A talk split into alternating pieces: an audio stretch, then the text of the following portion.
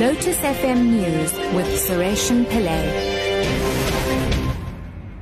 Six o'clock, good morning. The city of Cape Town's fire and rescue services last night managed to bring a blaze that was raging on in Simonstown under control. The fire caused damages to 13 structures, with four houses being completely gutted. More than 300 personnel, including Cape Town Fire and Rescue Services, Disaster Ma- Risk Management, and volunteers, battled throughout the night to contain the flames. Fire and Rescue spokesperson Theo Layne says although the fire was contained, unpredictable weather could see it reignite. Our firefighters find it extremely frustrating that they cannot put out the fire as quickly as what they would like to, but that is mainly due to the climatic conditions and then also the terrain. Getting up and down the mountain is obviously tedious. It adds to the frustration and also the equipment that they use is limited because um, we have to carry all the equipment up and down the mountain. A task team that was formed to establish how the payment of performance bonuses for Parliament staff will be implemented is expected to report back today. This after staff affiliated to trade union NEHAWU embarked on industrial action last week that ended on Tuesday. Zeline Merrington reports. Striking staff demanded that their performance bonus be paid out as a percentage of their annual package, but Parliament offered that a percentage of their monthly salary be paid out as performance bonus. Despite Parliament insisting that it cannot afford the estimated 50 million rand needed for this, it caved in the end. The task team was convened to look at modalities in terms of the percentages that will be paid out and time frames for it.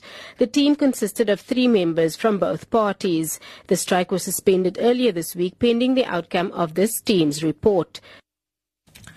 The Human Rights Commission says private contractors continue to deliver poor quality houses and are not being held to account.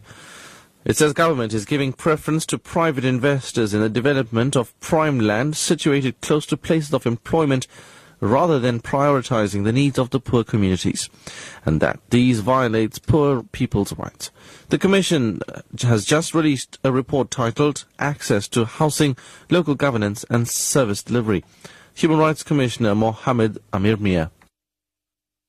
We were grappling with issues like the poor quality of housing and the lack of accountability for private sector contractors, the growing housing backlog, the shortage of viable rental accommodation for poor and low income households, excessive use of force when conducting evictions, the failure by local municipalities to provide alternative accommodation, housing developments which are usually located on the outskirts of the city which are far removed from economic opportunities, and finally, an international health expert says Swaziland is likely to eliminate malaria by the end of next year or early 2017. The number of cases of the disease in the country has fallen by 99% in the last 15 years. The BBC's Ansoy reports. Swaziland's health ministry said they have been able to diagnose and treat every case of the disease in the country. If it succeeds in eliminating the disease, Swaziland will still have to wait three years to be certified malaria-free by the World Health Organization. Richard Feachem, a University of California expert who's been part of the fight against malaria there, warns that there's still the danger of new cases being imported from neighboring countries such as Mozambique. Top story at 6 o'clock. The city of Cape Town's fire and rescue services last night managed to bring a blaze that was raging on in Simonstown under control.